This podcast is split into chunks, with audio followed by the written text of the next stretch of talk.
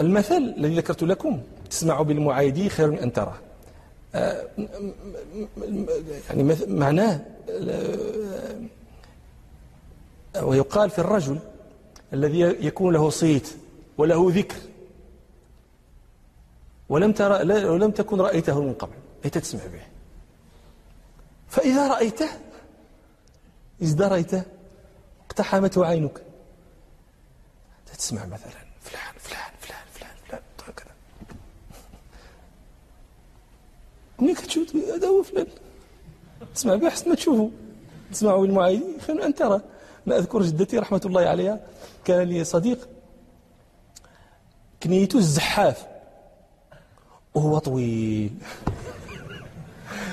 فمرة كنت دائما الحج. وكان هو سيذهب معي وجدتي رحمة الله عليها ذهبت معنا لتودعني في المطار. وتتسمع هي الزحاف الزحاف الزحاف الزحاف تنتظر على الأقل قصير ولا يفكر الروس جيبينه شافته طويل. هذا هو الزحاف.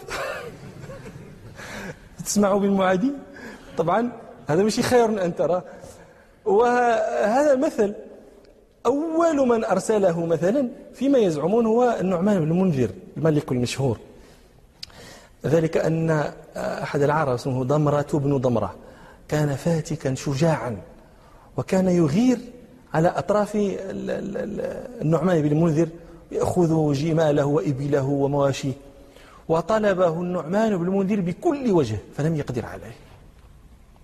فلما غلبه ولم يقدر عليه أمنه وجعل له ألف ناقة إذا دخل في طاعته.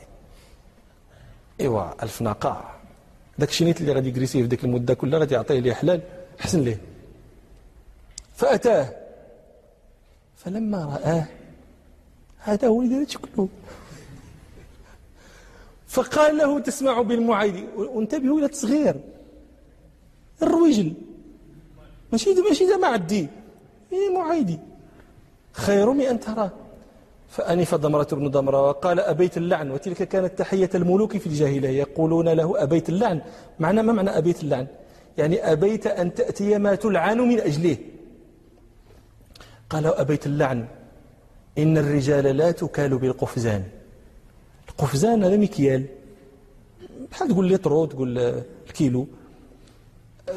قفزان جمع قفيز. إن الرجال لا تكال بالقفزان.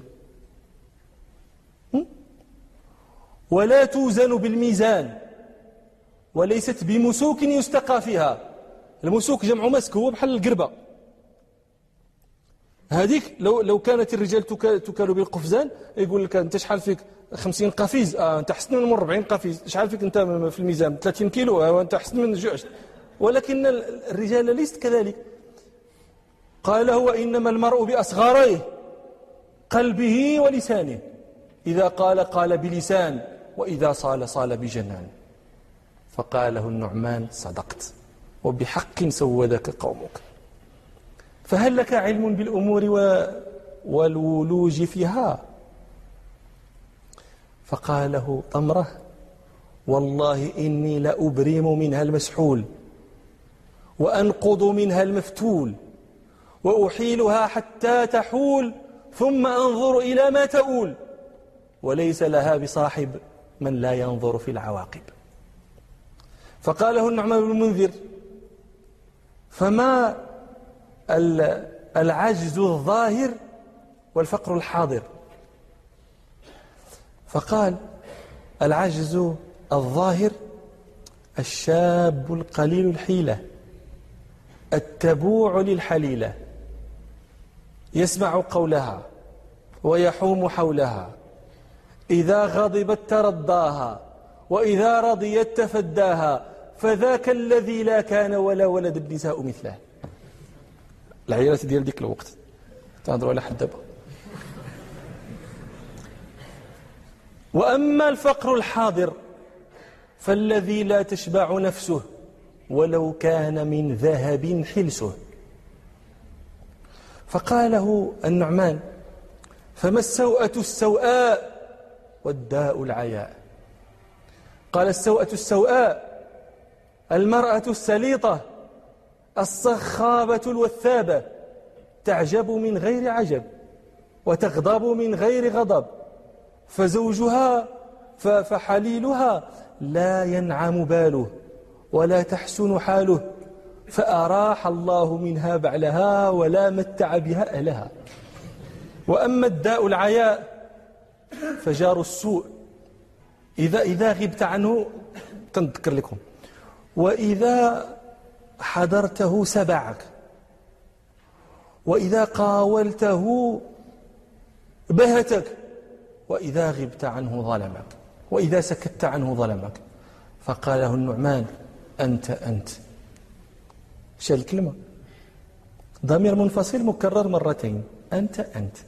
ولكن تحوي ما لا تحويه الجمل الطوال من معاني انت كذا كذا أنت أنت. واصطفاه وقربه أدنى مجلسه. وصار هذا مثلا تسمع بالمعايدي خير من أن ترى. دخل كثير عزة على عبد الملك بن مروان. وكثير عزة ملأ الدنيا شعرا. عزة ما تعزى وهي كذا كذا إلى آخره. دخل عند عبد الملك بن مروان. فقال أنت كثير عزة. قال كان شي خويب ولا شي حاجة. أنت كثير عزة. قال نعم يا أمير المؤمنين. قال تسمع بالمعايدي خير من أن ترى. فقال كثير. يا أمير المؤمنين كل عند أهله شامخ البناء. رحب الفناء عالي السناء ثم أنشأ يقول ترى الرجل النحيف فتزدريه وفي أثوابه أسد هصور. ويعجبك الطرير إذا تراه. الطرير هو ذو الهيئة. ويعجبك الطرير إذا تراه. ويخلف ظنك الرجل الطرير. بغاث الطير أطولها رقابا. بالله راجع إيش اللي ما فيه؟ بغاث الطير أطولها رقابا. ولم تطل البزاة ولا الصقور. خشاش, خشاش الأرض أكثرها فراخا. وأم الصقر مقلاة النزور. تولد غير واحد وني صقر. يصوت كاع داك الشيء. وقد عظم البعير بغير لب فلم يستغن بالعظم البعير. ينوخ ثم يضرب بالهراوى فلا عرف لديه ولا نكير. فما عظم فما عظم الرجال لهم بزين ولكن زينهم كرم وخير. نعم. ولو سهى مع الإمام عن تكبيرة الافتتاح وكبر في الركوع الأول رأيت ذلك مجزيا عنه إذا نوى بها تكبيرة الافتتاح. ولو سهى عن تكبيرة الإحرام ثم كبر في ركوعه الأول ونوى بذلك تكبيرة الإحرام كان ذلك مجزئا عنه. وقول الإمام مالك هنا في الركوع الأول هذا لا مفهوم له. لو فعل ذلك في ركوعه الثاني كان مجزئا عنه ولو فعله في كل ركوع كان مجزئا عنه. نعم. قال مالك رحمه الله في الذي يصلي لنفسه فنسي تكبيرة الافتتاح إنه يستأنف صلاته. الذي يصلي لنفسه فنسي تكبيرة الافتتاح. قال الإمام مالك إنه يستأنف صلاته أي ينشئها. آه. لماذا؟ آه لم, لم يدخل فيها أصلا لأن تكبيرة الإحرام هي آه، مفتاح الصلاة وتحريمها. نعم. وقال رحمه الله في إمام ينسى تكبيرة الافتتاح حتى يفرغ من صلاته. قال أرى أن يعيد ويعيد من خلفه الصلاة. وإذا كان وإن كان من خلفه قد كبروا فإنهم يعيدون إذا نسي الإمام تكبيرة الإحرام حتى أتم الصلاة فإنه يعيدها ويعيدها أيضا من صلى معه لماذا؟ لأن القاعدة كما نقول لكم كل ما أبطل صلاة الإمام فإنه يبطل صلاة المأموم لماذا؟ لارتباط صلاة المأموم بصلاة إمامه هذه القاعدة يستثنى من ذلك بعض الصور. قد أوصلها ميارة إلى إحدى عشرة سورة ونظمها في أبيات قد ذكرنا لكم بعضها مرة. ولكن هذه القاعدة الأصل أن كلما صلاة بطلت على الإمام بطلت على من اقتدى به. وإن قال المأموم لا ولكن أنا رانا كبرت تكبيرة الإحرام. وإن وكل ما على الإمام قد بطل أبطل على مأمومه ولو فعل. وإلى مجلس آخر إن شاء الله. سبحانك اللهم وبحمدك أشهد أن لا أنت وأتوب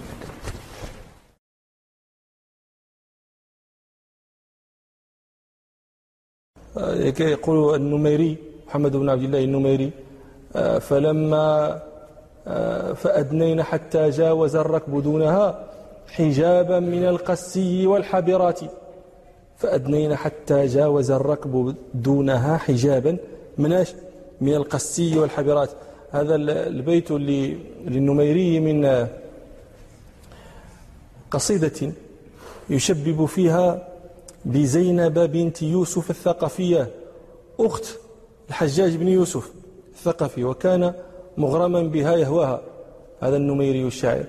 فقال فيها هذه القصيدة التي مطلعها تضوع مسكا بطن نعمان إذ مشت به زينب في نسوة عطرات مررن بفخ ثم رحنا عشية يلبين للرحمن معتمرات. آه، يخمرن أطراف البنان من التقى ويخرج جنح الليل معتجرات. إلى أن يقول فلما رأت ركب النميري راعها وكن من أن يلقينه حذرات. فأدنين حتى جاوز الركب دونها حجابا من القسي والحبرات. فكدت اشتياقا نحوها وصبابة تقطع نفسي إثرها حسرات فراجعت نفسي والحفيظة بعدما بللت ثياب العصب بالعبرات. تراجع لما مشات ولكن بعد أن بل ثيابه ثياب العصب واحد نوع من البرود اليمنية بالعبرات. هذا لا ينبغي أن يصدق يصدقوا البنات هذه أنه بقى يبكي حتى في الزق حوايجه هذا مبالغة الشعراء ما, ما علمنا بهذا. ها. فيما رأينا على كل حال هذا الله أعلم. قال هو فبلغ هذه القصيدة الحجاج بن يوسف أخوها وكان أميرا على العراق في ذلك الوقت. فبعث إليه عبد الملك بن مروان يقول له قد بلغني قول الخبيث في زينب فله عنه ولا تعرض له فإنك إن أدنيته وعاتبته أطمعته. وإن عاقبته صدقته. كما درتي مع التحل إن أدنيته وعاتبته سيطمع. وإن عاقبته قال الناس صدق النميري ولولا ذاك ما, ما, ما, ما عوقب. فله عنه. فقيل إن النميري هذا هرب إلى عبد الملك بن مروان واستجار به. فلما دخل عليه قال أنشدني ما قلت في زينب. فأنشده. فلما بلغ قوله فلما رأت ركب النميري النميري شكون؟ هو. فلما رأت ركب النميري راعها. وكنا من يلقينه حذرات. قال له عبد الملك بن ما ركبك يا نميري؟ إيش كان الركب ديالك هذا اللي خلعها؟ نحن نحن تحدثنا عن الركب لما لما ذكرنا الأثر عن أن عمرو بن العاص أن عمر بن الخطاب خرج في ركب فيهم عمرو بن العاص. قلنا الركب هو هو الجماعة من الإبل. ها. قال له ما كان ركبك يا نميري. قال له ثلاثة أحمرة. تحمل القطران وأربع أحمرة لأصحابي تحمل البحر فضحك عبد الملك بن مروان حتى استغرب ضحكا وقال لقد عاظم أمر ركبك يا نميري. ثم كتب إلى الحجاج وقال له لا سلطان لك عليه. فأخذ كتابه وذهب به إلى الحجاج فلما دخل عليه أخذ الحجاج كتاب عبد الملك بن مروان ووضعه ولم يفتح. والتفت إلى أحد جلسائه وقال له أنا بريء من بيعة أمير المؤمنين. لئن, أنشد لئن لم ينشدني ما قال في زينب لآتين على نفسه. ولئن أنشدني لأعفون عنه. فقال فالتفت الجليس هذا إلى النميري وقال ويحك أنشده. فأنشده. فلما قال لما أنشده قوله تضوع مسكا بطن نعمان إذ مشت به زينب في نسوة عطرة قال الحجاج كذبت والله ما كانت تتعطر إذا خرجت من منزلها. فلما أنشده قوله مررنا بفخ ثم رحنا عشية يلبين للرحمن معتمرات قال له الحجاج صدقت؟ لقد علمتها لقد كانت صوامة حجاجة ما علمتها. فلما بلغت بلغ قوله آه، يخمرن أطراف البنان يعني تغطي الصباع من التقى تغطي يديها يخمرن أطراف البنان من التقى ويخرجن جنح الليل معتجرات. قال له الحجاج صدقت هكذا تفعل الحرة المسلمة. فلما بلغ قوله فلما رأت ركب النميري رعاها قال وحق لها أن ترتاع لأنها من نسوة صالحات خافرات. ثم قال له ويحك أرى كلامك كلام بريء وارتياعك ارتياع مذنب. ولقد أمنتك ولم يعرض له. وهذا ذكروا مما يتعلق بهذا أن آه، سعيد بن المسيب رحمه الله سمع ليلة إنسان يتغنى بهذه الأبيات في المدينة. يخمر حتى بلغ قوله يخمرن أطراف البنان من التقى ويخرجن جنح الليل والتجارة. فقال سعيد بن المسيب وليست كأخرى أوسعت جيب درعها وأبدت بنان الكف للجمرات. ترمي الجمرات هي عندها الغرض غير باش تبين لي الديدة. قال وليست كأخرى أوسعت جيب درعها وأبدت بنان الكف للجمرات. وقامت تراءى يوم جمع في مزدلفة. وقامت تراءى يوم جمع فأفتنت برؤيتها من راح من عرفات.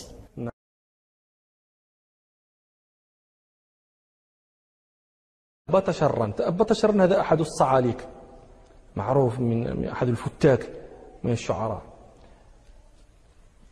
كان مات أبوه وهو صغير فتزوجت أمه أبا كبير الهذلي وتأبط شرا صغير.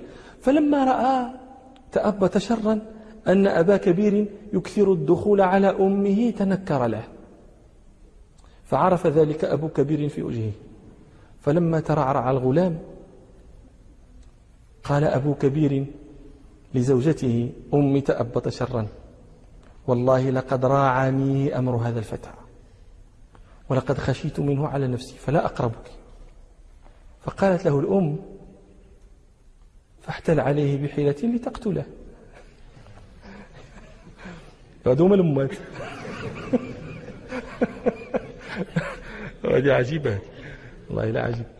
يعني لعلهن أمهات الجاهليات وحتى أمهات الجاهلية غريبة هذه. النادرة من النادر الذي لا يعارض الغالب فقالت فاحتل عليه بحيلة لتقتله. فذهب أبو كبير إلى تأبط شرا وقال له هل لك في الغزو؟ فقال ذلك من شأني. فانطلقا من غير زاد. فمشيا ليلتهما ونهارهما وهما يمشيان. حتى ظن أبو كبير أن تأبط شرا قد جاع.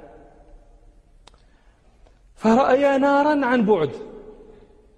وتلك النار كان بجانبها رجلان من اللصوص من ألص العرب. اتفق معهما أبو كبير على قتل تأبط شرا. فلما رأي النار من بعيد قال أبو كبير تأبط شرا. وأبو كبير يظن الآن أن تأبط شرا. يكاد يموت جوعا لأنهما قلت لكما انطلق من غير زاد وقد مشيا ليلتهما ونهارهما. فقال أبو كبير تأبط شرا. قد جعت فقال تأبط شرا ويحك أي وقت جوع أي وقت جوع هذا؟ وقت الماكل هذا إحنا غادي نفرسوا عباد الله. فقال أنا جعت اطلب لي طعاما فذهب إلى تلك النار تأبط شرا بوحده ذهب قصد تلك النار فلما دنا منها رآه اللصان فوثب عليه ففر منهما فتبعاه. هو يركض وهما يركضان كان أحدهما أسرع من الآخر. فلما دنا إليه أحدهما عاطف عليه تأبط شرا وقتله ثم كر على الآخر فقتله. ثم ذهب إلى النار وأخذ ما حولها من الطعام ثم رجع إلى أبي كبير. فلما رآه راجعا اشتد خوفه منه. وقال ما قصتك؟ فقال له تأبت شر ما شأنك وهذا؟ خذ كل أشبع الله بطنك. كل. شنو؟ فأهمته نفسه أبو كبير.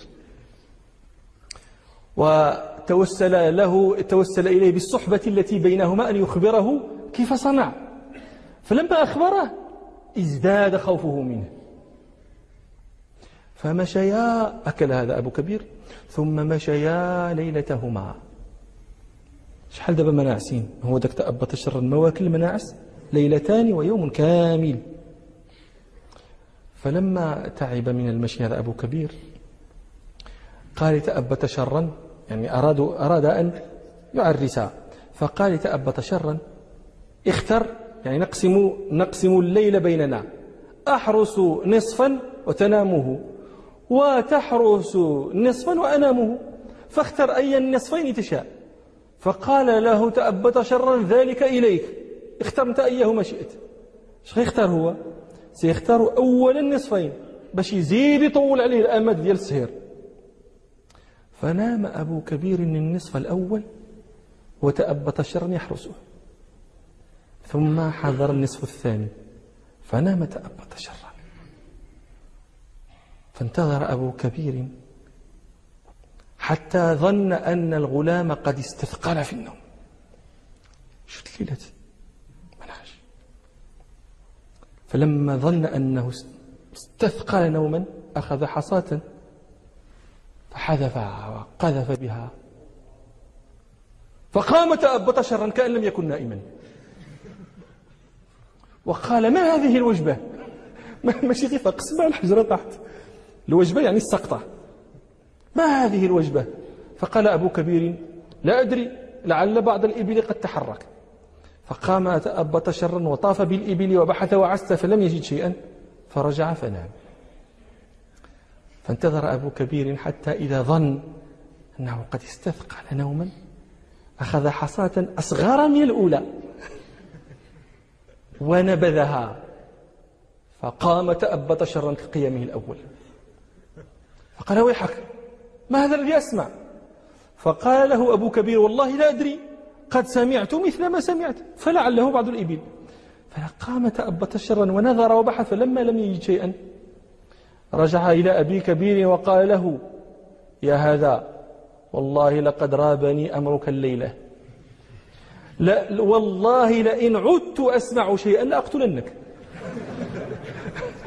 فقال أبو كبير فوالله بيت أحرسه. خوفا من أن يتحرك شيء من الإبل فيقتلني. فلما رجع لأم تأبت شرا والله لا أقربك أبدا. ثم قال قصيدة يمدحه فيها. يقول فيها ولقد سريت على الظلام بمغشم. المغشم هو الظالم. المغشم هذه مفعل من أوزان الآلة. كما تقول مبخرة وتقول مبرد. فصيره من شدة غشمه كأنه آلة للغشم. ولقد سريت على الظلام بمغشم جلد من الفتيان غير مثقل. ممن حملن به وهن عواقد حبك النطاق فشب غير مهبل. حملت به أمه وهي عاقدة نطاقها النطاق هو ذلك الذي تحزمه المرأة على وسطها إذا كانت تعمل. فحملت به وهي حاء يعني ليست مهيئة للوطء ليست معدة للفراش كأن زوجها أرغمها على الجماع. والعرب كانت تقول ولعل هذا من ترهاتها التي ذكرت لكم مرة بعضها أنها كان العرب كانت تزعم أن المرأة إذا أرغمها زوجها على الجماع فجامعها مرغمة غير مستعدة لذلك أو كانت مذعورة فجامعها زوجها فحملت. ذلك الذي تلد تلد إذا ولدت ذكرا أتت به ذكرا شهما شجاعا لا يخاف من شيء لا يقوم له شيء. فقال هو ممن حملن به وهن عواقد حبك النطاق فشب غير مهبل. حملت به في ليلة مزؤودة شديدة الفزع. كرها بجوج جمعوا فيها. حملت به في ليلة مزؤودة كرها. وعقد نطاقها لم يحلل فأتت به حوش الفؤاد مبطنا سهدا إذا ما نام ليل الهوجل. فإذا حذفت له الحصاة رأيته ينزو لوقعتها طمور الأخيل. وإذا يهب من المنام رأيته كرتوب كعب الساق ليس بزمل. ما إن يمس الأرض إلا منكب. شيء لنعس تمرغ ما إن يمس الأرض إلا منكب. منه وطي الساق وحرف الساق طي المحمل. وإذا, وإذا رميت به الفجاج رأيته يهوي مخارمها هوي الأجدل. وإذا نظرت إلى أسرة وجهه برقت, كعار. برقت كبرق العارض المتهلل. يحمي الصحاب إذا تكون كريهة.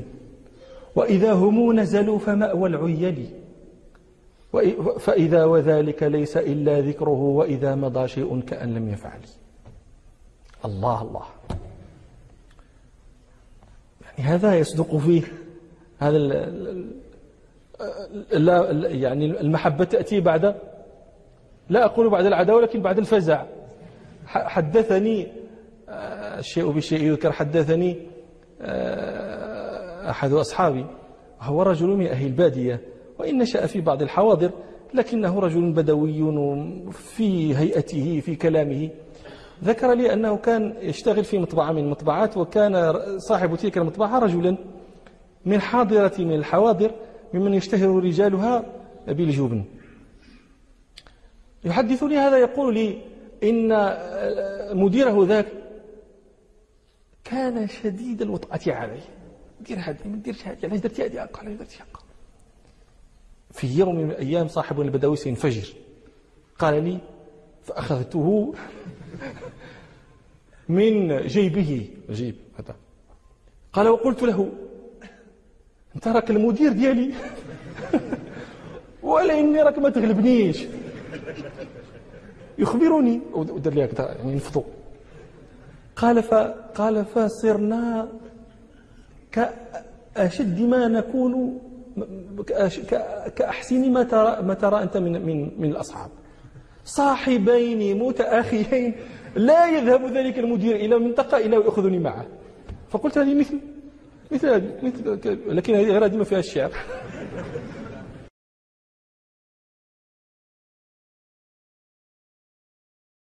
من مما يتعلق بهذا. أن أعرابيا دخل يوما على عبد الملك بن مروان في مجلسه. وكانت الخلفاء تحب أن تدخل عليها الأعراب لما يكون من النوادر في, في, في كلام الأعراب ولفصاحة الأعراب. لأن البادية قلعة العربية في ذلك الزمن. أما الأمصار فقد اختلطوا اختلط فيها العرب بالعجم ففسدت عربيتهم. فدخل عليه الأعرابي وفي مجلس عبد الملك بن مروان الفرزدق وجرير والأخطل الفحول الثلاثة.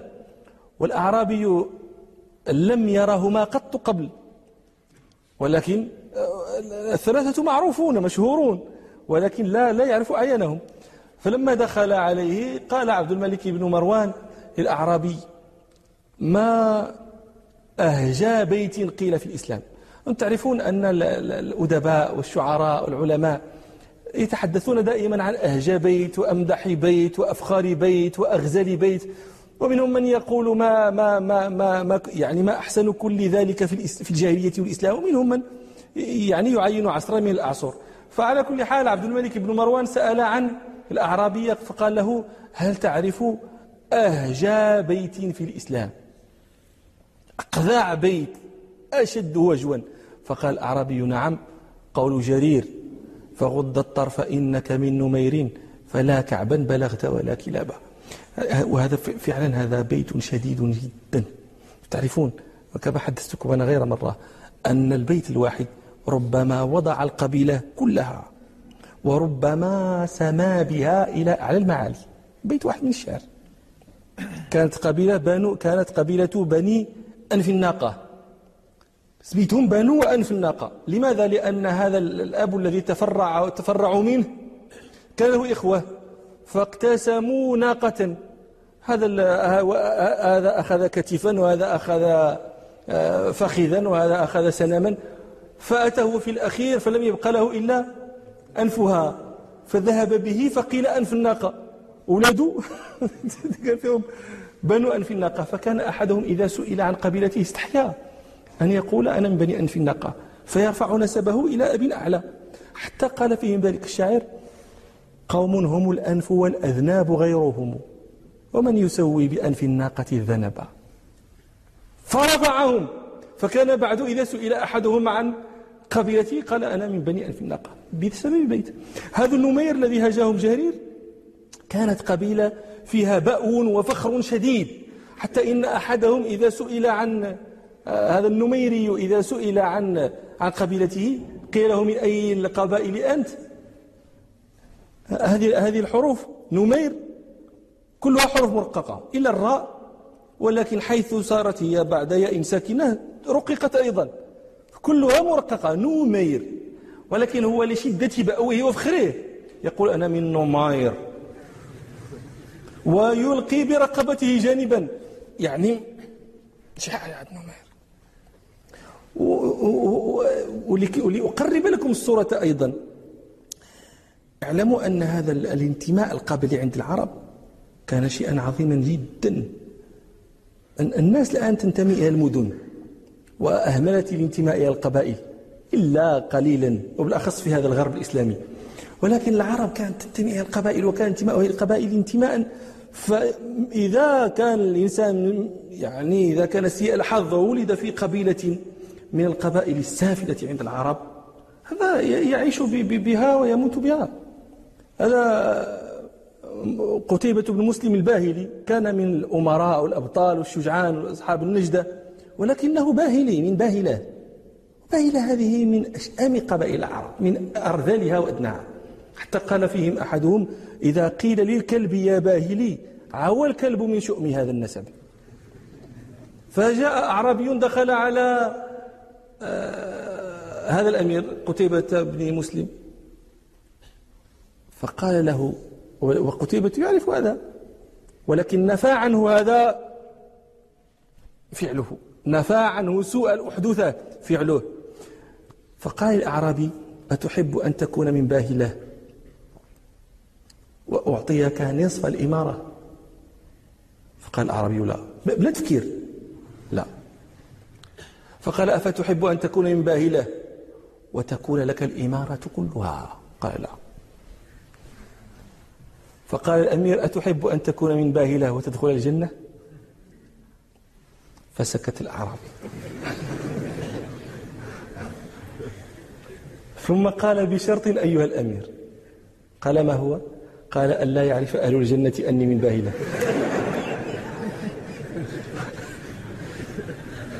فعلى كل حال قلت لكم كان هذا النميري إذا قيل قال من نماير. حتى وضعهم جرير بقوله هذا فغض الطرف. حني عينك. حضر عينك انت راغي من نمير. فغض الطرف إنك من نمير. فلا كعبا بلغت ولا كلابا. فوضعهم. فقال عبد الملك بن مروان الأعرابي أحسنت. فما أرق بيت في الإسلام؟ أغزل بيت أرقه. فقال قول جرير يا أمير المؤمنين. إن العيون التي في طرفها حور قتلننا ثم لم يحيين قتلانا. يصرعن ذا اللب حتى لا حراك به وهن أضعف خلق الله أركانا. فقال له عبد الملك أحسنت فما أمدح بيت في الإسلام؟ قال بيت جرير فيك يا أمير المؤمنين. ألستم خير من ركب المطايا وأندى العالمين بطون راحل؟ فقال له عبد الملك أحسنت فهل تعرف جرير؟ قال لا يا أمير المؤمنين ووالله إني لرؤيته لمشتاق. فقال عبد الملك هذا جرير وهذا الفرزدق وهذا الأخطل. فأنشأ الأعرابي يقول فحي الإله أبا حزرة. أبا حزرة أبو هي هي كنية جرير. قال فحي الإله أبا حزرة وأرغم أنفك يا أخطل. وجد الفرزدق أتعس به لأن الفرزدق كان كثير الفخر بآبائه. وجد الفرزدق أتعس به ودق خياشيمه الجندل. فغضب الفرزدق. وأنشأ يقول بل أرغم الله أنفا أنت حامله. يا ذا الخنا ومقال الزور والخطل. ما أنت بالحكم لترضى حكومته ولا الأصيل ولا ذي الرأي والجدل. أخطل أيضا أنف مما قال الأعرابي فقال يا شر من حملت ساق على قدم ما مثل قولك في الأقوام يحتمل. إن الحكومة ليست في أبيك. يعني أنت قاع حكمتي وقلت فلان شكون دار فيك الحكومة؟ إن الحكومة ليست في أبيك ولا في معشر أنت منهم إنهم سفلوا. إنهم سفلوا. إحنا عندنا في المغاربة تنقولوا هذه الكلمة. تقولوا السفلي. فغضب جرير. فقام وقال شتمتما قائلا بالحق مهتديا. عند الخليفة والأقوال تنتظل. أتشتمان سفاها خيركم نسبا. ففيكما وإله الزور والخطل. شتمتماه على رفع ووضعكما. لا زلتما في سفر أيها السفل ثم قبل رأس الأعرابي وقال لعبد الملك يا أمير المؤمنين جائزتي له. فقال له عبد الملك وله مني مثلها. فأخذ الأعرابي كل ذلك وخرج. نعم.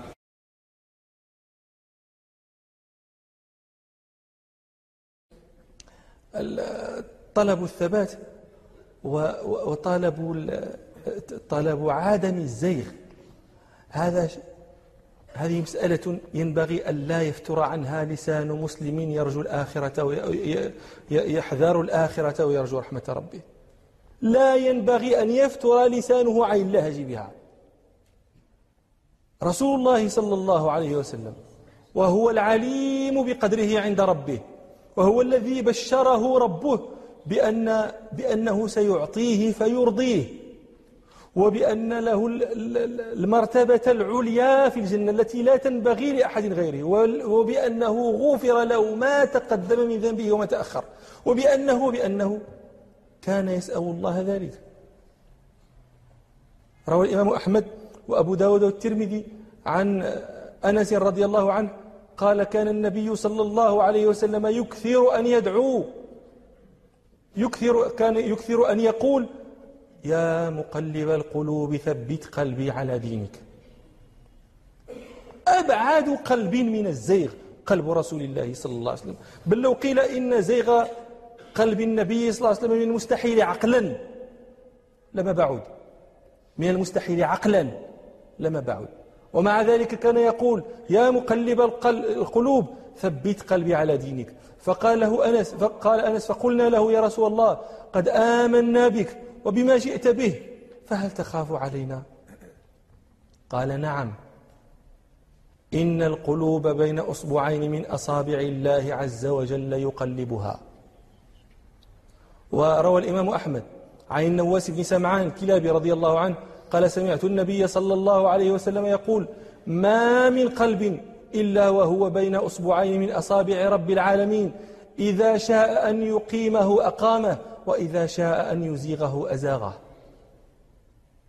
وروى الإمام أحمد عن عائشة رضي قال قال النواس وكان يكثر أن يقول يا مقلب القلوب ثبت قلوبنا على دينك. وروى الإمام أحمد عن عائشة رضي الله عنها قالت دعوات كان النبي صلى الله عليه وسلم يكثر أن يدعو بهن. يا مقلب القلوب ثبت قلبي على دينك. قال فقلت له يا رسول الله أراك تكثر, تكثر تدعو بهذا الدعاء. فقال إن قلب الآدمي بين أصبعين من أصابع الله عز وجل إن شاء أزاغه وإن شاء أقامه. هذا هذا المعنى هذا الدعاء هو دعاء القرآني. ربنا لا تزغ قلوبنا يقوله الراسخون في العلم. إذا سئلتم عن الذي عن الطائفة من الناس التي احتمال زيغ قلوبها أكبر. وقيل لكم أهم العلماء أم العوام؟ أي احتمال الزيغ فيها أكبر؟ العوام لا شك. ومع ذلك هذه هذا هذه دعوة العلماء بل دعوة الراسخين في العلم والراسخون في العلم يقولون آمنا به كل من عند ربنا وما يذكر إلا أولو الباب ربنا لا تزغ قلوبنا بعد إذ هديتنا. قولة الراسخين في العلم يستنون فيها بسنة نبيهم صلى الله عليه وسلم الذي كان يقول يا مقلب القلوب ثبت قلبي على دينك. وأنتم ترون أن هذا يحكيه تحت رويه عائشة ويرويه النواس ويرويه أبو ويرويه أنس في غيرهم من الصحابة. يدل ذلك على وهؤلاء كلهم سمعوا النبي صلى الله عليه وسلم يكثر الدعاء به. يدلكم هذا على أي شيء؟ يدلكم على أن النبي صلى الله عليه وسلم كان كثير الدعاء به. كان لسانه رطبا بهذا الذكر بهذا الدعاء. وكان يخاف عليهم. أنتم سمعتم قول أنس يا رسول الله آمنا بما بك وبما جئت به. أتخاف؟ هل تخاف علينا؟ قال نعم. إذا كان النبي صلى الله عليه وسلم يخاف على تلك الثلة المؤمنة مع ما بلغت من رسوخ الإيمان وصدق اليقين. وهم خير القرون. قال صلى الله عليه وسلم خير الناس قرني. هم. وهو بين ظهرانيهم. والوحي ينزل وجبريل ينزل مرة في دار هذا ومرة في دار ذاك. ومع ذلك يخاف عليهم الزيغ. ويرشدهم إلى سؤال التثبيت. فما بالكم بمن جاء بعدهم من أهل العصور الأخرى؟ وقد أطلت الفتن برؤوسها على المسلمين وخفقت ألوية الباطل وعصفت بالقلوب رياح الشبهات والشهوات. وطعن في القرآن وفي فصاحته وفي كماله وفي كونه من عند الله. وطعن في الإسلام وفي صلوحه العالمين وفي كل حين وطعن في الرسول صلى الله عليه وسلم وفي سيرته وفي سنته إلى غير ذلك من من أنواع الجرأة التي لم يعهد لها نظير. وانتشرت البدع في طوائف من المسلمين. وذكت نار الفرقة بينهم وكثر الخلاف بينهم. واستبيحت أعراضهم ودماؤهم من غيرهم تارة ومن أنفسهم تارة. كل هذا يدل على عظم هذا الدعاء القرآني وهذا الدعاء النبوي. لأن في هذه في هذه في هذه الأحوال تشتد الحاجة إلى إلى التثبيت. تشتد الحاجة إلى طلب عدم الزيغ. لأن أسبابه موجودة. كثرة ما كثر ما يفسد للمسلمين ويفسد عقائدهم وأخلاقهم فيما يقرؤون ويسمعون ويبصرون. وللأسباب وللتثبيت أسباب. من أهمها استشعار القلب بافتقاره إلى تثبيت الله إياه وأنه إذا لم يثبته الله لا يثبت. إن من مداخل إبليس العظيمة أن يجعل الإنسان يحسب أنما ثباته بسببه وأن استقامته بكده. كلا والله إنما ذلك بالله. قد, قد ذكرنا لكم الحديث الموطأ وهو في الصحيح استقيموا ولن تحصوا. هذه من أعظم أسباب استدرار تثبيت الله لك. أن تعلم أنه هو المثبت. وقد قال ربنا سبحانه لنبيه صلى الله عليه وسلم ولولا أن ثبتناك لقد كدت تركن إليهم شيئا قليلا. من الأسباب المبادرة إلى الأعمال الصالحة. لا تحقير من المعروف شيئا. كل ما ظننت أنه ينفعك عند ربك فبادر به. قال رسول الله صلى الله عليه وسلم في الحديث رواه مسلم عن أبي هريرة رضي الله عنه بادروا بالأعمال فتنا كقطع الليل المظلم. يصبح الرجل مؤمنا ويمسي كافرا. ويمسي مؤمنا ويصبح كافرا. يبيع دينه بعرض من الدنيا. بادروا بالأعمال سبقوا بالأعمال قبل ما تجيب حالة الفتن. ومنها من أسباب التثبيت الدخول في الإسلام كافة. اتباع أوامر ربنا وأوامر نبينا صلى الله عليه وسلم. قال ربنا يا أيها الذين آمنوا ادخلوا في السلم كافة ما تخلي من الإسلام شي حاجة. تاخذ اللي بغيتي وتخلي اللي بغيتي. اللي خليتي إنما تتركه عن عجز. ما قدرتيش. وحتى إذا غلبت أب واستغفر. ماشي تجهة هذه بغيتها نديرها هذه لا ادخلوا في السلم أو والسلم قراءة كافة. ادخلوا في الإسلام كافة. كله ذلك من أعظم أسباب التثبيت. قال ربنا ولو أنهم فعلوا ما يوعظون به لكان خيرا لهم وأشد تثبيتا. ومن الأسباب الاعتناء بالقرآن العظيم والاهتمام به والاهتبال به واللهج به تعلما وتعليما وحفظا وتدبرا وعملا. قال ربنا سبحانه قل نزله روح القدس من ربك بالحق ليثبت الذين آمنوا. وهدى وبشرى للمسلمين. أسأل الله أن يثبت قلوبنا على الإسلام وأن يتوفنا مسلمين.